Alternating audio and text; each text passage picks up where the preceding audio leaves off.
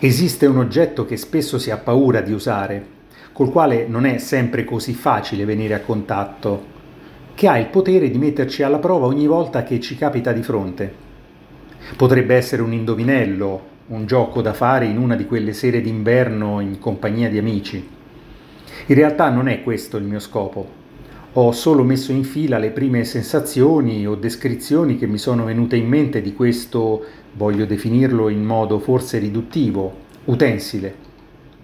Sto parlando di quel tanto amato o odiato altro me, proiettato in un mondo riflesso attraverso, attraverso lo specchio. O, se si volessero usare termini ed immagini attualissime, il nostro avatar nel nostro personalissimo metaverso. Quando mi guardo allo specchio non riconosco più quella persona nell'immagine riflessa, non vedo quel ragazzo che sono stato. Quante volte mi sarà capitato di pensare queste frasi la mattina, incontrandomi in quel vetro riflettente? Nulla come uno specchio ci mette alla prova, e non solo da un punto di vista meramente esteriore, dove quotidianamente si vanno a fare i conti con tutti quei difetti o problemi estetici che tanto affliggono il nostro umore e al contrario ci conferma che gli enormi sacrifici fatti con diete ed esercizio fisico sono stati ripagati. Ma lo specchio è anche un insostituibile strumento di lavoro per alcune categorie.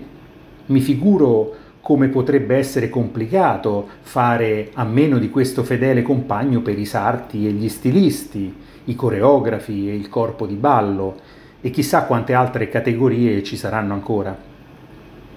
Ma il vero banco di prova con lo specchio non è tanto l'immagine riflessa che cambia inevitabilmente con l'inesorabilità del tempo, col quale non è mai possibile competere. La vera sfida è quella di confrontarsi con questo psicologo silente, un confessore laico che non darà soluzioni né penitenze, un giudice che non giudica, ma ascolta e parla senza dire una sola parola.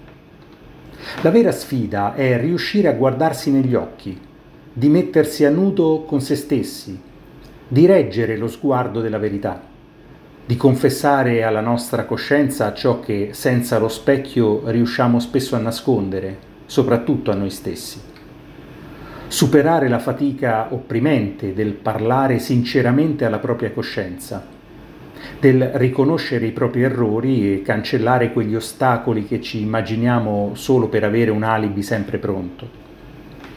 Affrontare il giudizio della nostra anima, accettarlo e cambiarlo in meglio se possibile. E come spesso accade, un aforisma molto appropriato aiuta a sintetizzare concetti e pensieri forse troppo vasti. Superare e sconfiggere la paura di incontrare il nostro sguardo nel vedere cosa c'è dietro quegli occhi, sarà l'unica possibilità di essere in armonia con se stessi. E magari anche per dire a quel ragazzo di tanti anni fa, in fondo non sono cambiato poi così tanto. Sono Evaristo Tisci e questo è il mio podcast che si chiama Perché? Ma forse lo cambio.